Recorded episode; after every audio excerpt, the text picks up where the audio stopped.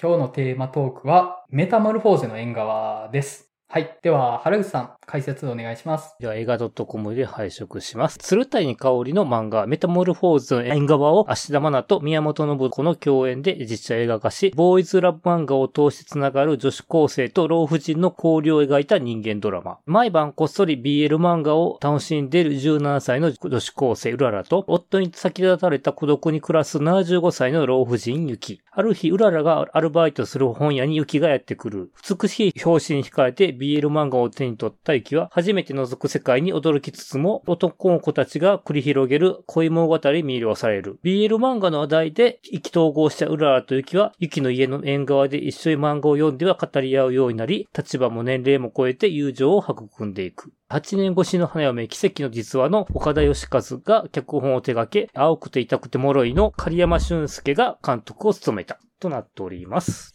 はい。では、ここからネタバレ込みの話入っていこうかなと思います。もし見てから聞きたいという方がいらっしゃったら、一旦聞くのを止めていただいて、見てから、ここから先は聞いていただけたらなと思います。はい。では、それぞれ触りの感想を伺っていこうかと思うんですけれども、原口さん、本作どのようにご覧になられました？触りなんですけど、一応ね、ちょっとこれ、事前にオンラインしたらちょっと早めに見ないといけなかったんですけども、だからちょっとね、先月の段階で見てね、ほんと愛おしい映画だなと思って、なんかね、この作品を見ると、2、3日この作品のことしか考えられなくなるぐらい愛おしい作品で、うんうん。で、特にじっくり語るのは後ほどとして、とりあえずあの後半部分のあの描き方が山口くんハマってくれるかなと思ったら、山口くんのツイートがまさに規定していた内容でちょっと嬉しかったです。あー、なるほど。はいはい。以上です。マリオンさんいかがでした？えーっと、そうですね。前回の上半期ベスト5でもこの作品2位に上げさせてもらったんですけど、まあ、やっぱりその好きなものを通じて世代とか性別とかいろんなものを超えて誰かと繋がったりすること、そしてそういった繋がりから思いもよらないことになったりっていう、そういう人生の豊かなところみたいなのを描いてくれてる、そういう幸せな循環みたいなものに、やっぱ僕はやられてしまうというか、今自分が映画を通じていろんな人と繋がったり、喋ったり、こうやってポッドキャストしたり、みたいな自分ともこういうのを重ねながら、この映画のことを見て、なんかすごく自分にとっての大切なことっていうのが、すごく描かれてる映画だなというふうに思いながら見てました。はい。はい。えっ、と、僕はですね、ちょっと冷静に見てたところがあったというか、考えながら見てたんですよね。で、何を考えてたかっていうと、この話が男性同士でも成り立つのかどうかってことをむちゃくちゃ考えながら見てたんですね。うんで、そこに関して僕は掘り下げて話するかなと思います。うんはい。では、掘り下げてそれぞれのトピックで話していこうかと思うんですけども、原田さん、この作品に関してここぞというとこありますか？なんかちょっと結構語っちゃうんだけども、どうぞ。割とこう、やっぱり自分ごととしてやっぱ見ちゃうというか、結局自分と好きなものとの関係性というか、うん。結局は、まあまあ、あの、例のごとく私はもう、この、主人公のうららにとっての BL に当たるもんが、まあ結局僕にとってはピローズなわけですよ。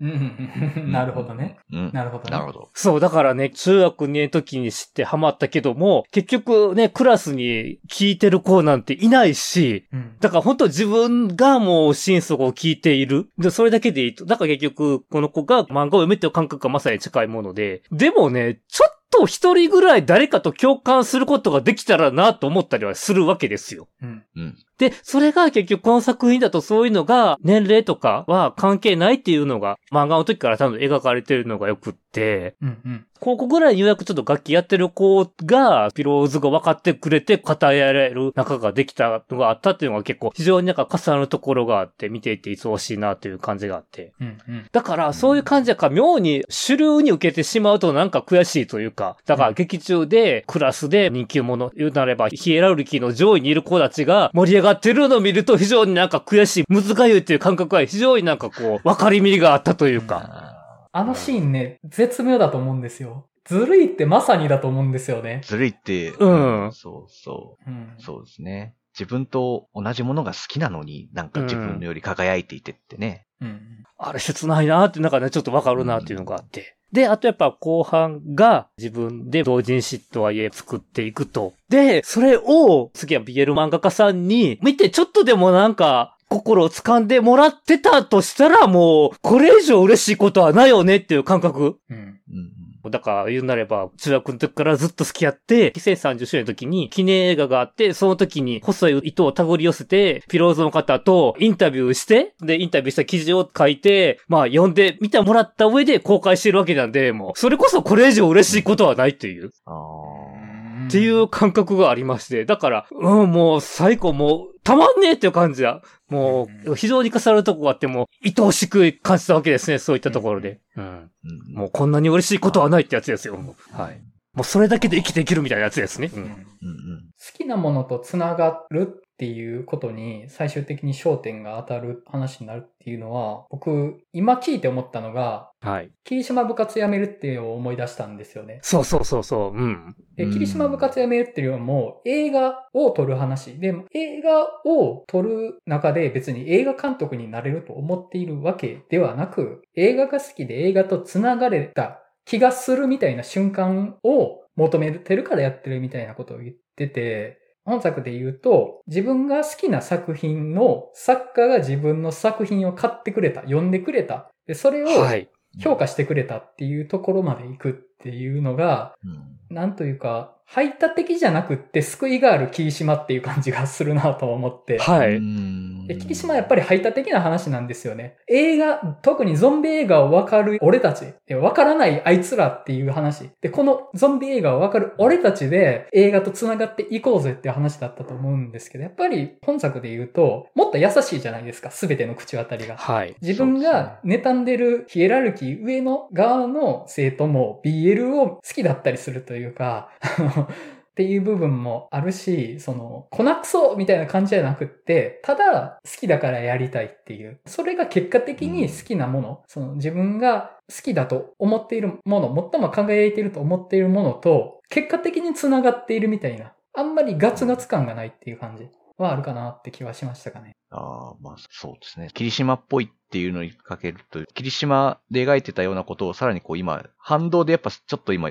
描いてる青春映画って優しさが結構目立つ映画が多いじゃないですか、やっぱりうん。うん。登る小寺さんとかもだし、やっぱメタモルフォーゼもその中に一個には入れてもいいんだろうなっていうのは今話聞いてて思いましたね。サマーフィルムとかね。そうそううそですね。サマーフィルムはいもそうですね。うん。うん。やっぱ本当確かにメタモルフォーゼの縁側の登場人物たちは本当みんな優しい人たちばかりで、やっぱなんかそれもいいなというか、うんまあある種の理想なのかもしれないけれども、こうありたいなっていう優しさがすごく込められてる映画だなっていうふうにはすごく思って。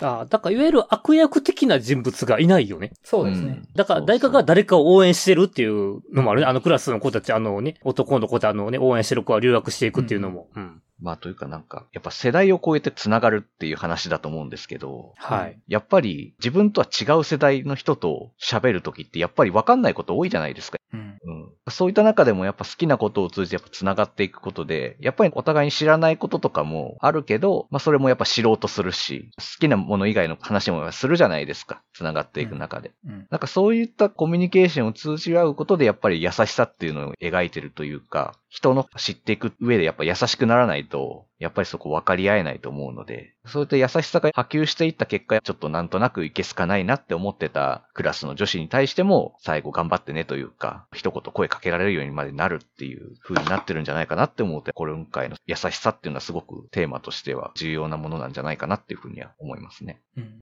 そうですね。思い返すに、そういうヒエラルキー由来の疎外感みたいなのを描いた映画減ったなって感覚があって、ああ。うん。そういう映画って昔からよくあったとは思うんですよね。そうですね。うん。まあ、アメリカのコメディ映画でも、いけてないやつ、アメフト部からいじめられてるやつが、みたいな話は、まあ、いくらでもあるじゃないですか。タイトルパッと上がんないですけど。うん。まあ、日本映画でもそういうのってあったと思うし、まあ、それの集大成がやっぱ霧島やったのかなって気はしてるんですけど、はい。やっぱ、霧島がまあ境目とまでは言わないですけど、なんかこの10年で減った気はしてて、やっぱりさっきマリオさんが言った登るコッテラさんとか、サマーフィルムとか、まあ本作もそうですけど、やっぱ自分と違うレイヤーにいたと思ってた人と分かり合うまあ分かり合うとまで言わないにしても、自分が敵対視してたほど肉々しい存在ではないみたいなのに気づくって話増えたような気がしてるんですよね。うん。なんか、それは、広い意味での多様性を認め合う風潮が出てきたからではないかな、ちょっと、まあ、聞きながら思ったんだけども。それはそうかなと思います。あ、まあそうそうと思いますね。うん。これやっぱ別に邦画の青春映画だけに限った話でちゃんとないと思うんですよね。やっぱブックスマートもそういう話だと思うし、それに限らずとも意外と青春映画見てると、いわゆる体育会系、スポーツマン系はちょっと悪いやつでみたいなのってあんまり減ったなっていうか、結構いろいろキャラクターの描き方っていうのも普通の青春映画というか、何の気なしに見た青春映画ですらそういうのが今変わってるなっていうのは結構見たりするので、やっぱこれはまあ世界的にそうなんだろうなっていうのは思いますね。うんちょっとまあ、ひねった部分で言うと、ハッピーデスデーとかもある意味そうかなって気はしたりとかしたんですけど。あ あ、確かに。まあ、うん、多面性というか、うんうんそうやな。だからそのうん、ホラー映画で殺されてほしいやつが主人公みたいな。で、その主人公が変わっていくみたいなので。あのうん、そうやな。そう、だから、うんそんだけビッチじゃないっていう感じやったからな、あの主人公。うん。うん。言うほどには。まあ、うんなんか進んでいく中で、掘り下げたらそういう一面的じゃないよね、みたいなのも分かっていくし、まあ、成長していくっていうのもあったと思うんですけど、はい。うん。まあ、ごめんなさい、話それましたけど、まあまあ、うんそういう映画が増えたような気はしますよね。だから、はい。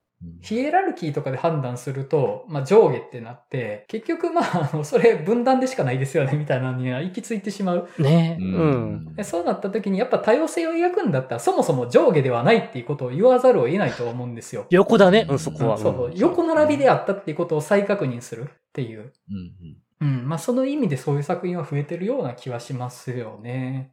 ううんん。あとちょっとそう言おう思ったんが、実はだから、あの俺、派遣アニメの時は、なんか劇中作品がピンとこっかってんけど、今回使われている BL 漫画は、うまいこと漫画を原稿を使ってたというか、今回の劇中作品は内容が伝わってきた感覚が個人的にはあって。うんうん。そうですね。確かに、派遣アニメは、アニメの売り上げ勝負みたいなところに、そのアニメーション演出が、作品そのままが絡んでくるみたいな感じありましたけど、本作はメイン二人の関係性、近づいていくことそのものが、劇中漫画の二人に重なれられるところもあるしで、入っていきやすいって部分は結構あったかなって気はしますね。ああ。そうですね。そうか。だし、主人公のうららちゃんが書いてた同人漫画も、ちゃんとはい。ゆきさんと会った時の出会いっていうのがやっぱ込められた作品にちゃんとなってるっていう。うんちゃんと物語とやっぱ漫画とかが内容が一致してるというか、そこがやっぱ上手いなっていうところに、うん。すんなりとそこが分かりやすくなってるっていう感じなんでしょうね、そこはね。うん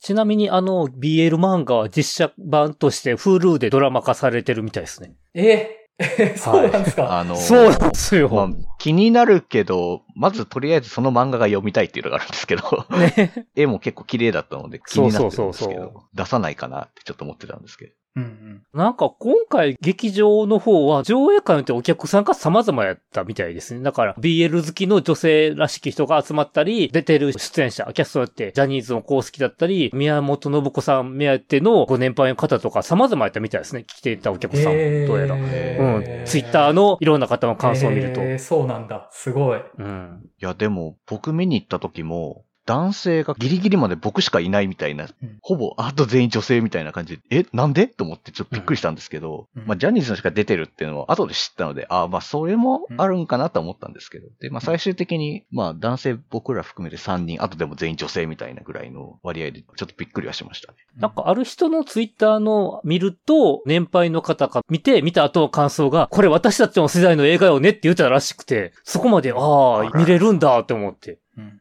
いい話ですね。なるほどね。そうやな、同世代の方にもね、好きなものがあるんですよねって話だよな結局は。うんうんうん。はい。そんな感じですかね。はい。ちょっといろいろと語ってしまいましたが、はい。いやーはい。じゃあ、マリオンさん何かトピックがあれば。そうですね。好きなことで世代を超えて繋がるみたいな話。それでまたなんか原口さんの場合は好きなものを作ってる人との関わりがあるみたいな、もあったみたいな話も含めてなんかやっぱりこう、何かしらやっぱり自分の好きなものがある人にとってやっぱこれ刺さる話ですよねっていうのはやっぱ、まあ映画好きって言ってる人やったらまあ何かしら思い当たる節はあるでしょうねみたいなところはやっぱこの映画ありますよね。うん。この間もちょっと前回の配信会でも出た魔女見習いを探してもそういう映画だと思うし、うん。そこがまあやっぱり原口さんのさっきのお話もなんかすごくいいなって僕も思いながら聞いてましたし、うん。やっぱり僕もなんか映画喋るだけだったものがなんか、いつしかこんなポッドキャストまで出るようになりなんて僕も思ってみなかったことになってるので、なんか本当あの、うららさんみたいな、なんかことを今歩んでるなって自分ではやっぱ思っちゃうので、やっぱこの映画が好きって感じなんですよね。うんうんうん。この映画って、その、エモーションの置きどころが2つあるなって思ってるんですよ。で、うん1つが相互理解の喜びと、もう1つが自己表現の喜びだと思うんですね。うんうん。で、その2つって微妙に違うことを言ってるなと思ってて、だから漫画作りの方は刺さったけど、その趣味が合う人とうん。分かり合う部分の話には合わないみたいな意見もあったとか、多分もしかしたら逆の意見もあったりするかもしれないと思うんですよね。こういう。自分と会う人と仲良くなるのいいよね。でも私表現したいことがあるとかは心当たりないな、みたいな人も多分いたりすると思うんですよ。ちょっとだけそこに話の途中で要素が増えるかなって思ったとこはあって、ちょっとそこが本作の微妙に難しいとこって言ったらあれなんですけど、盛り上がりどころをどう捉えるかみたいなので、焦点が一箇所じゃない作品なのかなというのは思ってて、あの、僕はその好きなものを作るみたいな話というか、あの、もうズバリで漫画作りのことなんですけど、僕自己紹介の時も言ったんですけど、大学の時満研だったんですよね。で、漫画書いたことあるわけですよ。で、本当に拙い漫画で、本作の主人公ぐらいかなって、あの、もうちょっと雑なぐらいの感じだったと思います。ああ。うん。まあで劇中でもそうでしたもんね。うん、で、そこで自分がまあそんなちゃんとしたものを作れないとしても、自分が作るものは好きなんですよ。基本的に。うん。自分は、あの人間は自分が作るものが好きなんです。客観的評価がどうであろうと。その感じがあるなと思って、正直僕、集中力がないというか、途中でやってて飽きちゃう人間なので、うん。仕上げとか雑になっちゃう人なんですよ、漫画描いてても。仕上げが。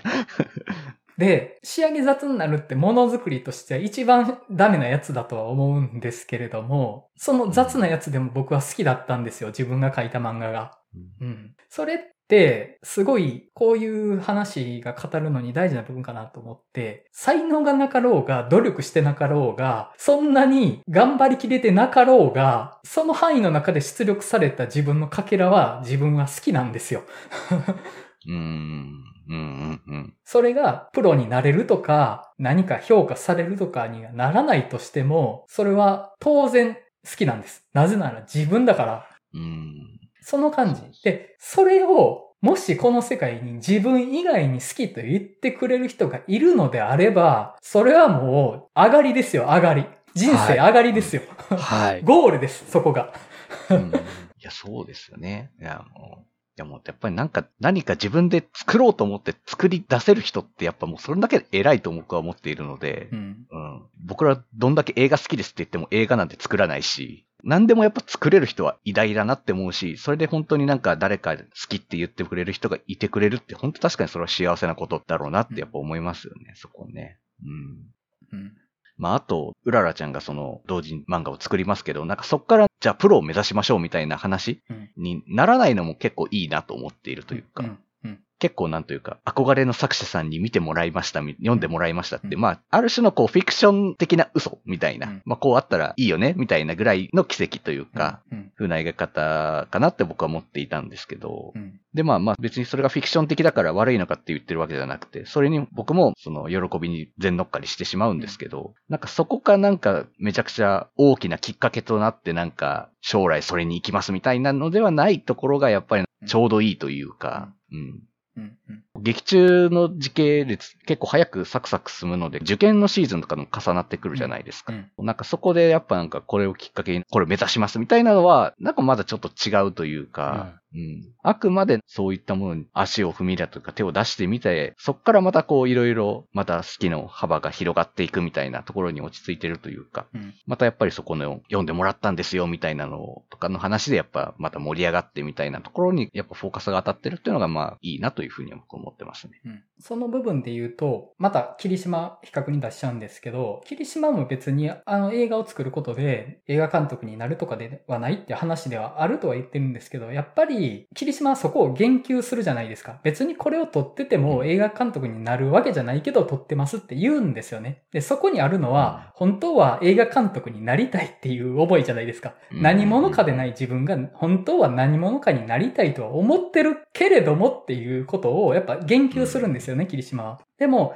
メタモルフォーゼの方は、そこは言わない、触れない。なぜなら、そこを問う必要などそもそもないからっていうことですよね。もうすでに自分は何もかであるということをすでに分かっているからその必要はないっていうことだと思うんですよね。自分は BL 漫画が好きだし、少なくとも今の自分にできる範囲で BL 漫画を描きたいとも思っている。そこですでに私は私であるということを掴んでいるっていうことかなとは思うんですよ。そこで何者かにはなれないけれどもなどと付け足す必要などないっていうことやとは思うんですよね。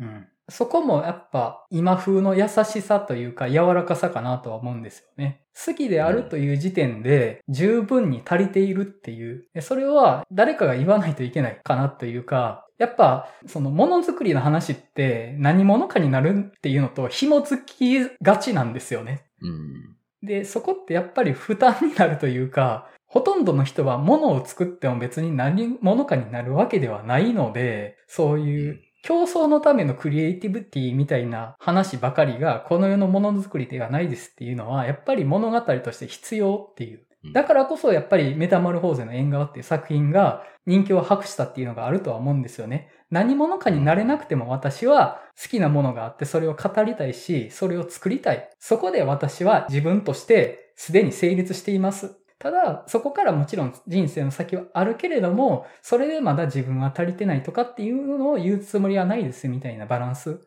なのかなと思って、それがすごくうんうん。今風の優しさ、柔らかさの語り口なのかなって気はしますかね。うん。うん。そうですね。まあ、あとこの幸せな循環みたいなのが、イメージとしてやっぱ縁側っていうのがいいなというか、うん。縁側という場所のなんかこう、安らぎというか、のと重ねられてるっていうのがなんかすごくいいなというか、うん。ああいうなんか一個、例えば仕事、職場とかとは違ううん。場所で何かしら心がほっとできるような場所うんみたいなのがあるって、なんかすごくいいなと思えるというか、うん。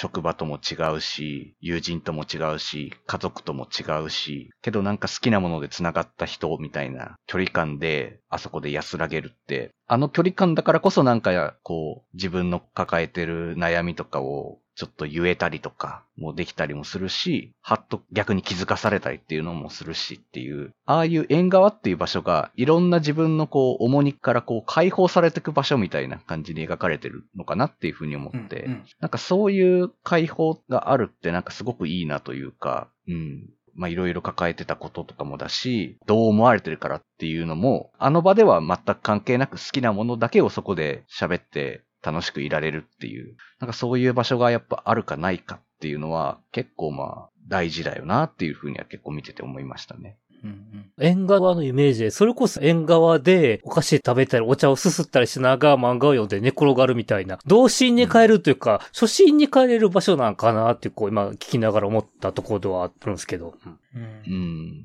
童心にも帰れるし、なんか解放感があるうん風通しのいい場所なので、どこかしらなんかちょっと開放的にもなるというか、うん。恋は光でも縁側のシーンが出てきますけど、はい確かに。うん、やっぱり、ああいう場所で何かを語り合うっていうのは、ちょっとやっぱ解放されるのではないかなっていうのがちょっとまあ、あー2本連続ぐらいで最近縁側の映画を見たので、まあちょっとそれは思ったって感じですね。な解放、心を裸にできるって感じもあるかな？うん。そうそうそうそう、そんな感じだったなと思って。そうですね。うん。僕はあの縁側というかまあ、あのお家全般を学校の外の世界っていう風に見てて、うん。学校の中では隠さないといけないと思っていた BL 趣味みたいなのを出せる場所みたいなのが外にあったっていうところで、主人公、割と学校での立ち位置とか学校での見られ方みたいなのをずっと意識してたりしてるんですけど、でも外の世界があるっていうのが、実は学校の中の誰よりも成長してるかもしれないみたいな可能性を示してるように見えた感じがして、うんあと、季節があるんですよね、縁側には。うん。学校は服装の違いでしか変わらないんですけど、あそこには季節に応じた植物とかが植えてあって、太陽の光の当たり方も季節によって変わるし、あそこは時間の流れっていうものがもっと長いスパンで捉えられてる場所だと思うんですよね。だから今気にしてたことが、実はそこまで気にすることじゃないかもしれないみたいなのに気づく機会みたいなところ、そういうものなのかなっていうふうには僕は見てましたかね。あの、お家のシーンは。お家そのもあの。なんか今聞きながら思ってんけど、今風の言葉で言うと、サードプレイスになるのかなと思ってんけど、家と職場、学校以外の場所があそこになるのかなっていう。ああ、なるほどね。うん。今風で言うと。僕は今風に言うとリトリートかなと思いました。あごめん、え、リトリートとはごめん。あの、だから、普段の生活からの避難先っていう感じ。ああ。ああ、なるほど。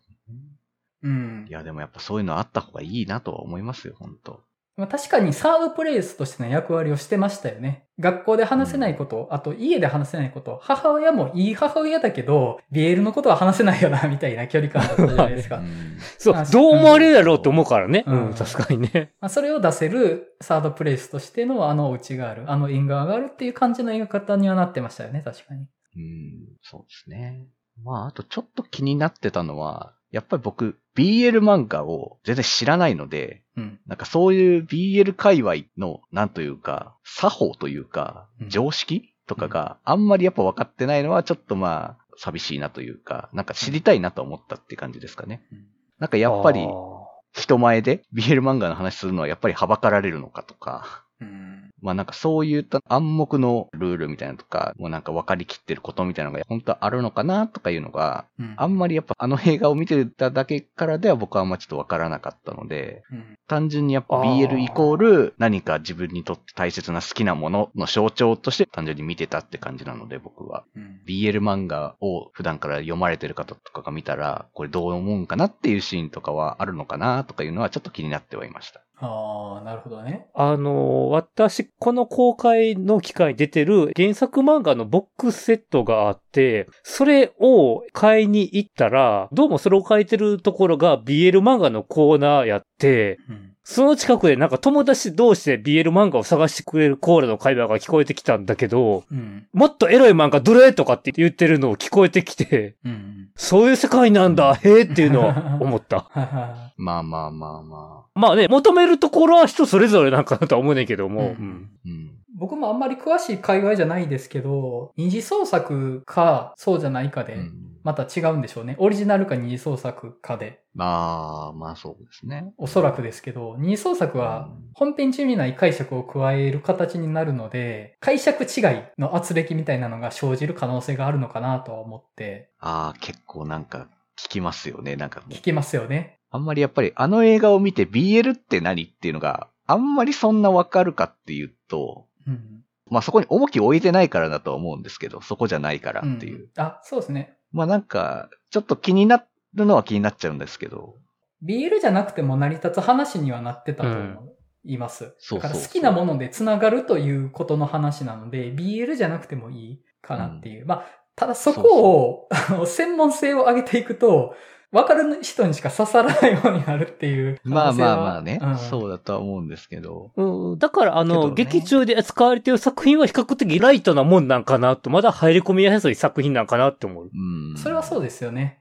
あら、まあここで、あ、ね急にこういう関係になったんだ、キスしちゃったんだ、みたいな自然な流れを書いてるのかなって、あの劇中劇は。うん。そうですね。まあでも BL にやっぱめっちゃ興味が出てくるというか、どんな世界なんかやっぱ気になるというか、僕なんか積んでる本の中になんですけど、俺たちの BL 論っていう本があって、はい。サンキュー達夫さんと春日太一さんの本なんですけど、はいはいはいはい。はいはいはいはい。そうそう。確かに BL ってどんな世界かをよく聞くけどわからんなって思って、なんかこれを読めばわかるかなって思って買ってたんですけど、ほうほうほうまだ積んでるっていう。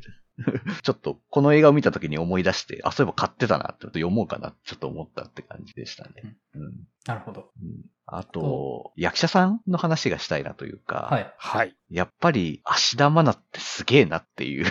ううんん。いやもう、え、もうこんな若いのにもうこんなに表現力豊かな人なんですかっていうぐらいちょっとすごかったですね。なんかもう、うん。ちゃんとなんかクラスの中心にはいない人。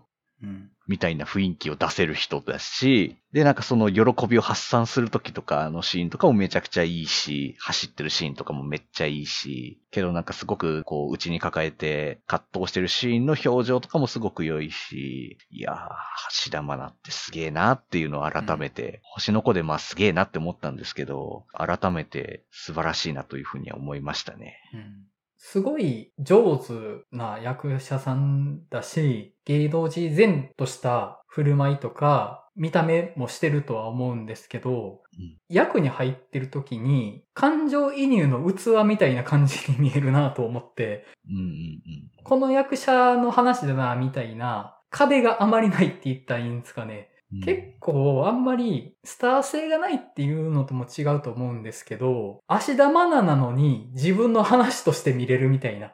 あの 伝わるかなこれ。スターって基本的に入り込めないものとして存在してると思うんですけど、入り込める器になっちゃう感じがするなと思ったんですよね、なんか。うんうん。なんかそこがすごいなというか、超味付けが濃いとかでもないし、すごいバランスのいい演技をするっていう、まあ演技論とか詳しいわけでもないので、適当言ってるんですけどね、今。ただ印象として、芦田愛菜なのに自分かもしれないって思えるみたいな。うん確かに、すごい親近感はめっちゃ湧きますよね。はい。うん。そうそうん。なんかそこはね、稀有だなって思って。ううん彼女にしか出せないものなんだろうなっていうふうにはちょっと思いますよね。スターですとかアイドルですって感じでもないし、個性派俳優ですって感じでもないと思うんですよね。うん。白紙のキャンパスというか、どんな絵柄でも描けますよみたいな感じをうん。覚えるところがあるなと思って。うん。いや、もう、それってめちゃくちゃ役者さんとしてめっちゃ強いですよね、それ。何にも溶け込みますってすごいなと思いますけど。うん。かつ存在感がないわけでもないですしね。やっぱうめえなと思える部分もあるしで。ねそう。うまいなーって、本当思いましたもん、本当に。うん。えーまあ僕はそんな感じですかね。はい。はい。僕はですね、まあ何個か話したいトピックあるんですけど、まず本作が有利かどうかっていうのを検証してみたんですよ。お、そっちで来たか。はい。はいはいはい。女性同士？なるほど。で、はい。かつうん二人の関係性は BL に重ねられてるわけですよね。うんうん、うん。ということは、BL ということは有利ってことですよ。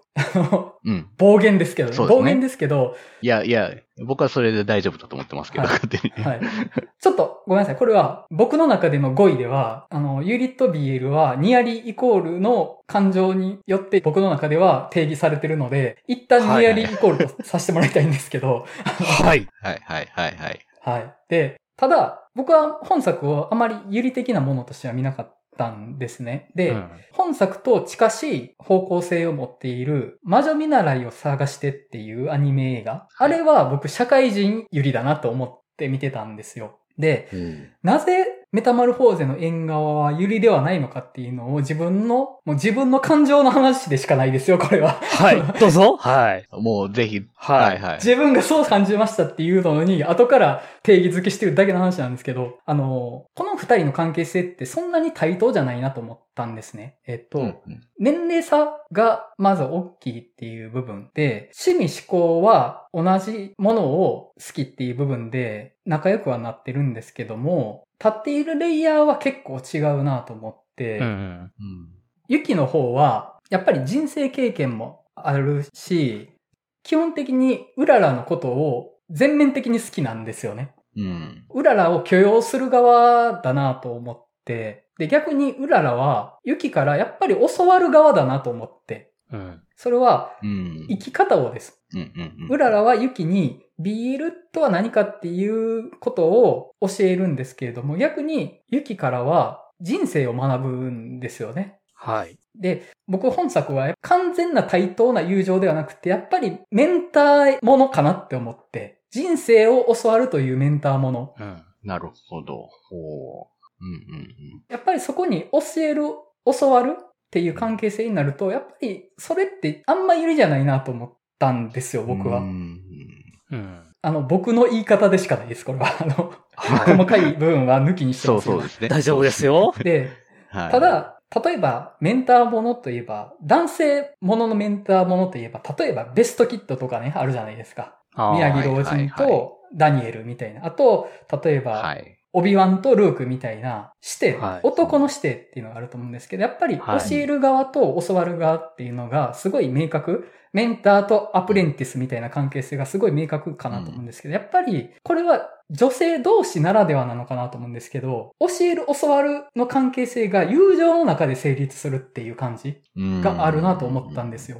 でもそこに、裏の側がユキに人生を教わっていく。例えば、季節の味わい方であるとか、うん。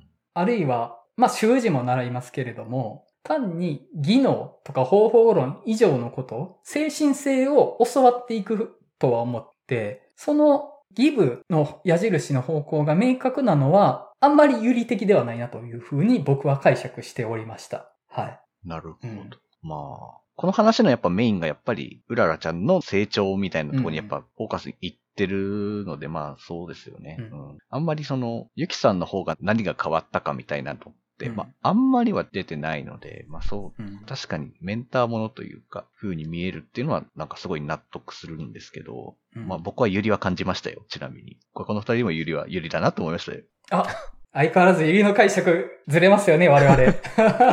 解釈違いですね。はい。ちょっと相入れないですね。解釈違いは戦争ですからね。ね 戦争か？戦争ですよ。戦争ですよ。いや、もう、県警対組織暴力は有利だろうがっていう戦争が起きますので。ちげえだろとか言って、とか言って、戦争。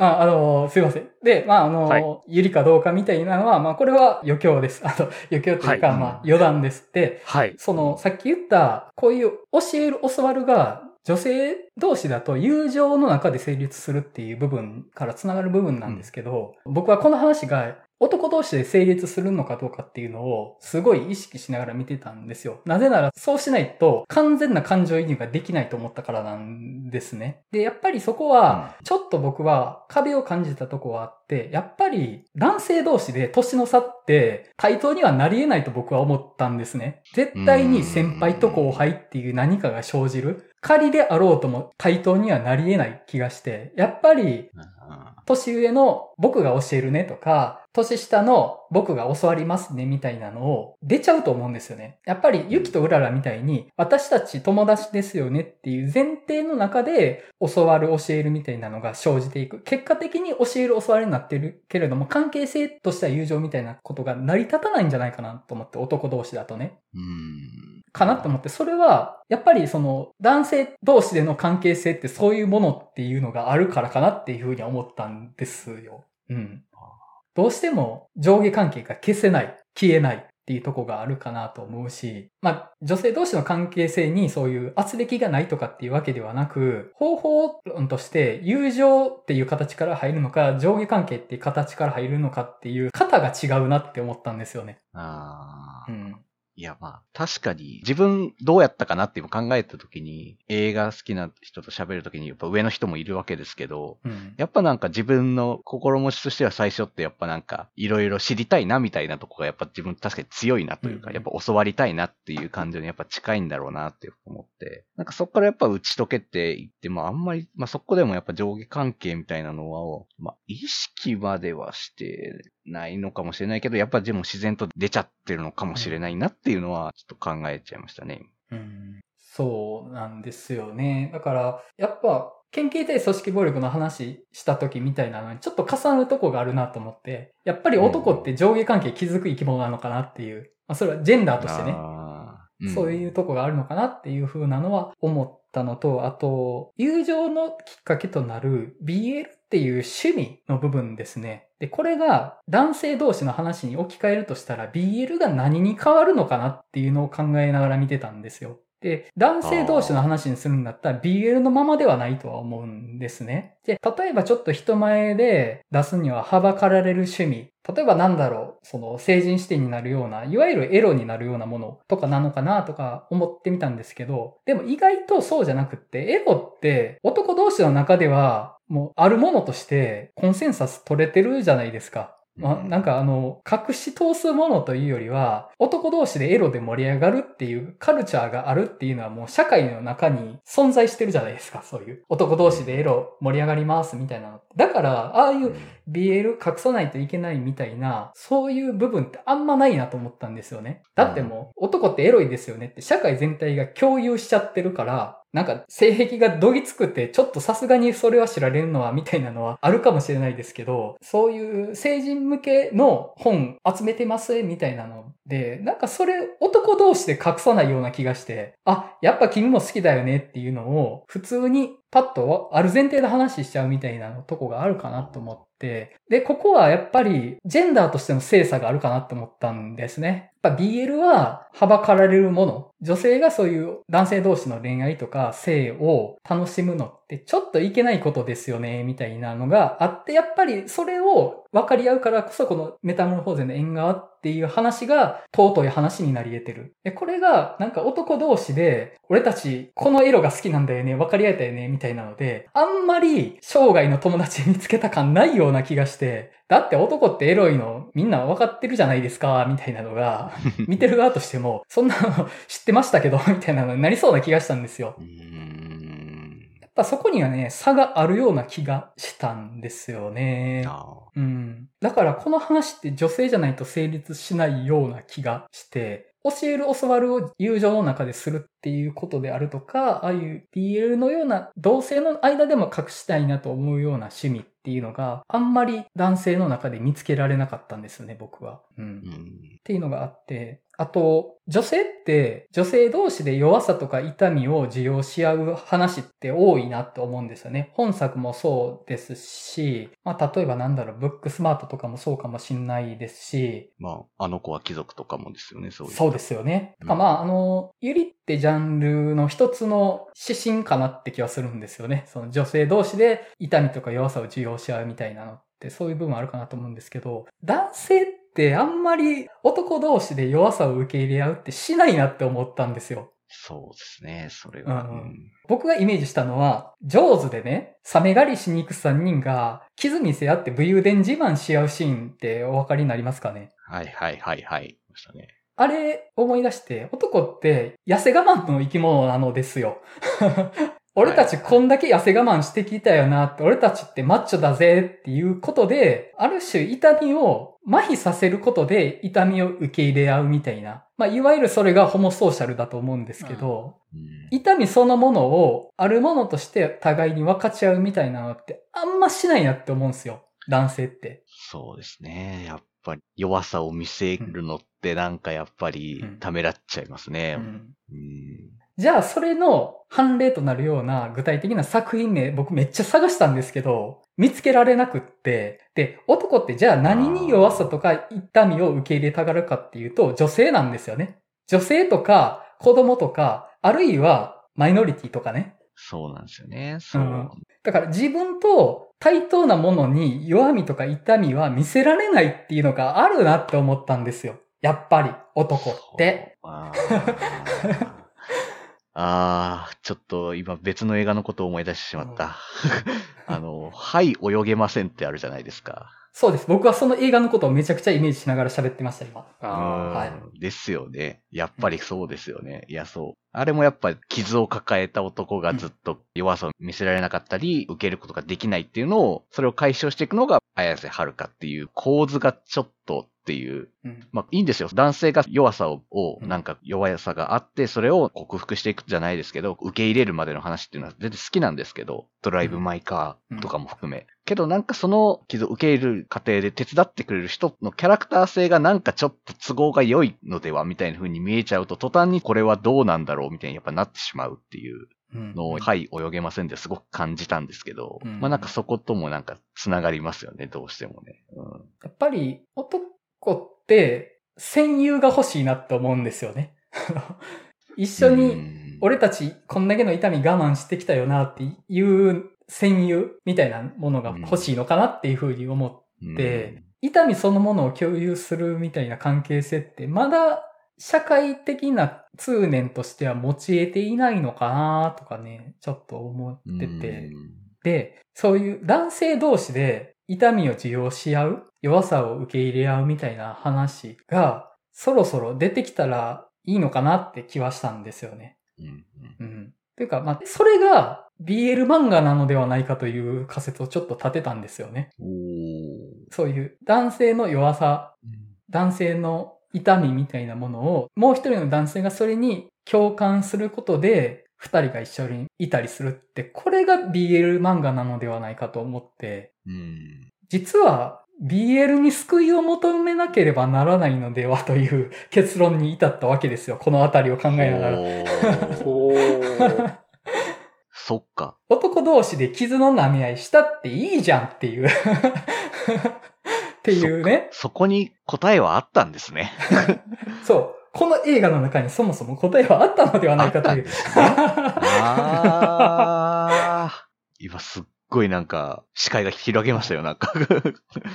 あうん、なんかね、そんな気がしましーた。これはあくまで僕の考えた中で作った話なので、全くその通りだとは思わないんですけれども、そういう風に捉えられるかなって気はして、で、僕全然 BL 触れたことないんですね、全然。僕やっぱあの、ロッキーとアポロとかね、あ。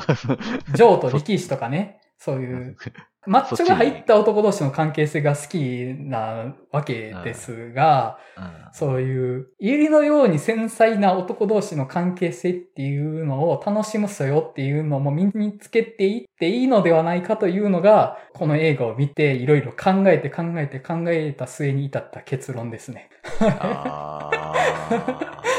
いやー、なんか、すごいいい話っていう。あ、でもなんだろう。でも今のなんか僕の友達とか、それこそ今映画で知り合った友達あんまりそのマッチョさを感じない人たちばかりで、なんかすごく今居心地がいいんですよね。もしかしたらなんかそういったこう弱さを見せられないみたいなのから離れたというか、まあその理想形みたいなところに今自分が入れたらいいなっていう、うんいるのかもしれないし、入れたらいいなっていうのは常々思ってますね。なんか。うん。いやー。ちょっと俺たちの BL 論ちゃんと読もうかな。答えが載っているかもしれないですね。もしかしたらすでに内包しているかもしれないですよ。BL 性は 自分たちの中に。かもしれないですね。うん。俺が、俺たちが BL だみたいになるかもしれないですよ。これだこれだったのかって。もう、もう気づきがありますよっていう。すでに答えは自分たちの中にあったんだみたいな。もう、よくあるやつですけどね、映画とかでもねよくあるやつ。もうピクサーとかそんなんですよね、大体ね。まあなんか、しょっちゅうね、すぐジェンダーの話持っていきますよね、僕本当に。いやいやいやいやいや、まあ大事ですよ、やっぱ。うん。いや、もう僕ね、自分が救われたいだけなんです、結局。うんだけなんです。自分が救われたいから考えてるだけなんです、本当に。まああの、なんかね、本当に、メタモンフォーゼの縁側は、なぜこの作品が今受けたかって、すっげえよくわかるんですよ。うん。今まで起否されてきたもの、BL を年の離れた人、だから分かり合える前提じゃない人とも分かり合えるかもしれないっていう、開けた感じを語っていくのに、すごい語り口がマッチした作品だったんだろうなと思って、うん。だからこそやっぱりみんな評価しているし、見てこれだけね、考えられることがあるっていうのは、時代にマッチしてるからかなっていうふうには思うんですよね。うん。うん。いろんな意味で見てよかったなって映画でした、本当に。うん。うん。なんか前田さんの意見も聞きたかったんですよね、この映画。ねうん、そうですね。うん。まあ、例えばその血みどろホラー好きとかを、どういう風に人に対して出してきたのか、みたいなね、ああ。部分の話聞けたら面白かったかなとかね、ちょっと思ったんですけどね。うんうん。ホラーもね、全面的に人にお出しするには、はばかられる側面のある趣味かなとも思うので。うん、そうですね、ちょっと。うん。でもホラーも好きな女性多いですし。ああ、そうやね。うん。うんいや、でも確かに今、全然多いなと思いますけどね、今。うん、知り合いでホラー好きな人ってパッと思いつくの、女性の方が多いんですよね。確かに結構思いつくんですよね、僕も。ううんん。ああ、だからあとは、南海館で特撮上映イベント行くと、うん。特撮フィギュアをどっさり買ってる女性とか見かけたりはするのうで、んやっぱね、ほうほうと思いながらそういうのは。やっぱ、この趣味は男性とか、この趣味は女性みたいなのって、やっぱもうあんま言うのは本当に良くないというか、やっぱ、いうん、そうなんっぱいいますよ、そこにはっていう、見てないだけでっていうのはね、全然思いますよね。うん。そうなんですよね。何かを喋るときに分母の設定すげえ丁寧にしないといけないなって、毎回思うんですよね。その分母で喋ったら、含まれない人たちめっちゃいますけど、みたいなのはね、しまったってなることはよくあります。本当に。うん。ただ、傾向っていうのはやっぱりあるので、まあまあ。傾向があるっていうこともやっぱり語らないといけないじゃないですか。うん。だから100%ではないけれども、その方向性、8割がそうなってるとかっていうのを踏まえて、ちょっと丁寧に喋らないと、その2割の人をないがしろにする喋り方になったりとか、あるいはその8割の人を傷つけてる喋り方になったりとかっていうのをしてしまう可能性はあるなと思って、まあ自分ができてるとは思わないですけど、まあ喋るたびもうちょっといい言葉選びできたかなとか、うんじゃあ次同じようなこと喋るときはこの言葉選びにしようみたいなのは思うことはありますよね。うん。なんか喋れる切り口の多い映画だったかなって気がしました。はい。うん。普通にね、なんか好きの話をしてもいいし、ものづくりの話をしてもいいし、ジェンダーの話もできるし、みたいなね。うん。人生の話もできるし、みたいな。うんなんかいい映画だったかなと思って。はい。そんな感じですかね。はい。はい。では、メタモルフォーゼの縁側の話を終わりたいと思います。次回どうしましょう？激アツ集ですよ、本当に。激アツ中ですけど、どうしましょいやー、だからね、そこでエルベス外されるの結構悔しいんだけどな、本で言うと。ああ、前田さんがね、ちょっとエルビス以外というリクエストをすでに出されているので。だから、うん俺その中やと国費やねんけどね、自分としては。うん。国費ね、国費ね。うん。う。うん、そう。まあでも気になるのは、なんだろう、私は最悪がめっちゃ気になってますけど、どんな映画かなっていうのは気になってますね。私は最悪に、リコリスピザでしょ？これスピザも気になってますし、うん。バズ・ライトイヤーもありますけど。うん。バズ・ライトイヤーね、見たら結構なんかいろいろ喋りがいありそうな気はしてるっちゃしてるんですよね。まあ、なんか言うなら普通に SF 作品うん。としては楽しめるし、うん。うん。でも、まだピクサーっすからねなんか仕込んでくるやろなって気はしてるんですけど。ああ、なるほどね。うんう。ん。あとやっぱトイストーリー4まで見てきた上でバズ・ライトイヤーを見るとどう思うのかとか、やっぱいろいろあると思うんですけど、語り口は。そっちかありますよ、やっぱ。俺語れねえな。あ、そっか、俺そうなると俺語れねえな、全然。そうか、なるほど。その見方ね。トイストーリー4を経てのバズ・ライトイヤー。なるほど。ですよ。そうかそうですよ。そうか。そうそうそうそう。ただのスピンオフじゃないですよ、皆さんっていう。そこはっていう。いや、いや、あの、オリジンだぞ。う。んオリジンというか、まあでも関係性はあるじゃないですか、やっぱり。うん。うん。まあね、そもそもはバルツライトイヤーとどういう人物か、どういう話かってことだからね。うんそうそっからあの人形がいるよって話だよね。うん俺、トイストーリー全然見てねえからな。あ まあモチーフとしてはオリジンでも、うんそのシリーズとしてはどちらかというと、到達先ですからね、バズ・ライトイヤーは。わあ、俺語れねえ。いやいや、もう原口さんが別に語れなくても、他の人が語るかもしれないし、原口さんが思ったことしてんのか 多分あると思うし、これは別にそんな気にする必要は ないと思いますけど。まあね、もう普通に、はい、うん SF として言いますよ、俺は。はい。ぜひぜひ。あと、ブラックフォンとかね、素直に楽しそうなホラーもあるし、で、うん。そう、なんか、いいなと思います、あれも。スティーブン・キングっぽそうでいいなと思ってましたけど、予告編見た感じ。うん、そうそうそいや、本当に今回は迷う週ですよ、これは。いや目玉が多すぎる。うわ一本絞るのか。う。最近多いんすよ、新作が。うんう。わこれ一本絞るんだって感じですね、本当うんなんか、今年の山場なんじゃないですか、ここ、どれを選ぶかっていうのは。うわ試されてるんじゃないですか、我々。試されていますか？まあまだまだいろいろあるよ、今後も。まあ、最悪、再来週に1日のやつ1個回すとかでもありですもんね。全然いいですしね。ね。ただ僕、層がね、どうしても、層がね、そうがー気になるんですか？来週ですけど。そう、ラブサンダ気になってるんですね。ー、MCU で一番今、楽しみなシリーズじゃないですか、層は。ああ。まあ、あの、大会はアイティティなんで。そうですよ、大会エティティですよ。で、あの、ちょっとちなみに、あさって試写見てきます。あ、マジっすか？いいっすね。あは楽しんできてください。はーい。X とかもありますからね。マジで？ああ、そう、ホラー文脈で言うんだったら X もありますしうね。ん。ちょっと俺今月中にね、オンラインしては港なんで。うん来週やとそうそうそうそうですね。いやー、本当に悩ましいですね。あ、それちなみにだから、あの、ベイビーブローカーは話さなくていい感じなのかな結局冒頭で話したけど。えっとですね、僕がちょっとタイミングを見つけられないまま7月を迎えることで、7月の作品にちょっとなるほど。はい。咲かないといけなそうで、あの、了解すいません。いえいえいえ。一本、7月1日、一本あげるとしたらどれですか？これは国費。僕は、私は最悪。うん。一本あげるとしたらですけど。リコリスピザは喋るのむずそうなんだよなポール・トーマス・アンダーソンだしなみたいな。そう、僕全部見てないしな、とかちょっと思って。うんなんかポルトーマス・アンダーソン。ねちょっと語るの、うん。なんか、ガチのファンに怒られるかもしれないみたいな。そうなんですよね。PTA 弱者なので。そう、最近のやつしか実は見てなくて、あんまり喋れないかもしれない。とは思って、でも好きですよ。うん。うん。うん僕も国費かなおうん。じゃあ僕、国費に乗ります、そこは。じゃあ、国費行きましょうか、じゃあ。おーす。はい行きましょうじゃあ、いや、まさに最悪なものが見れるんじゃないですか、これこそ。だろうな。で、え、しかも台湾映画なんでね。はい。そうですね。去年もね、ね台湾ホラーはええやりましたからね。変更で。ね、そうやね。そうですね。やりましたしね。はい。いやーどんだけ血みどろなんやろう、思いやら、もうね、今回は。いや、もう楽しみですね。なんか、ニューオーダー僕見てないですけど、その方向性の需要こっちで足りるんじゃないかなって ちょっと思ってて。な ニューオーダーで得られる栄養は国費で得られるのではないかという気がしてるんですけど。確かに。まあ、かもしれない見てないけど、だからね、人間がどのようにして狂っていくのかっていうことだよな。うんうんうん。まあじゃあ、国費で行きましょよう。ーはい。はい。もうなんか、決めたらちょっとテンション上がってきました。ね。はい。じゃあ、国費で行きます。来週は。はい。は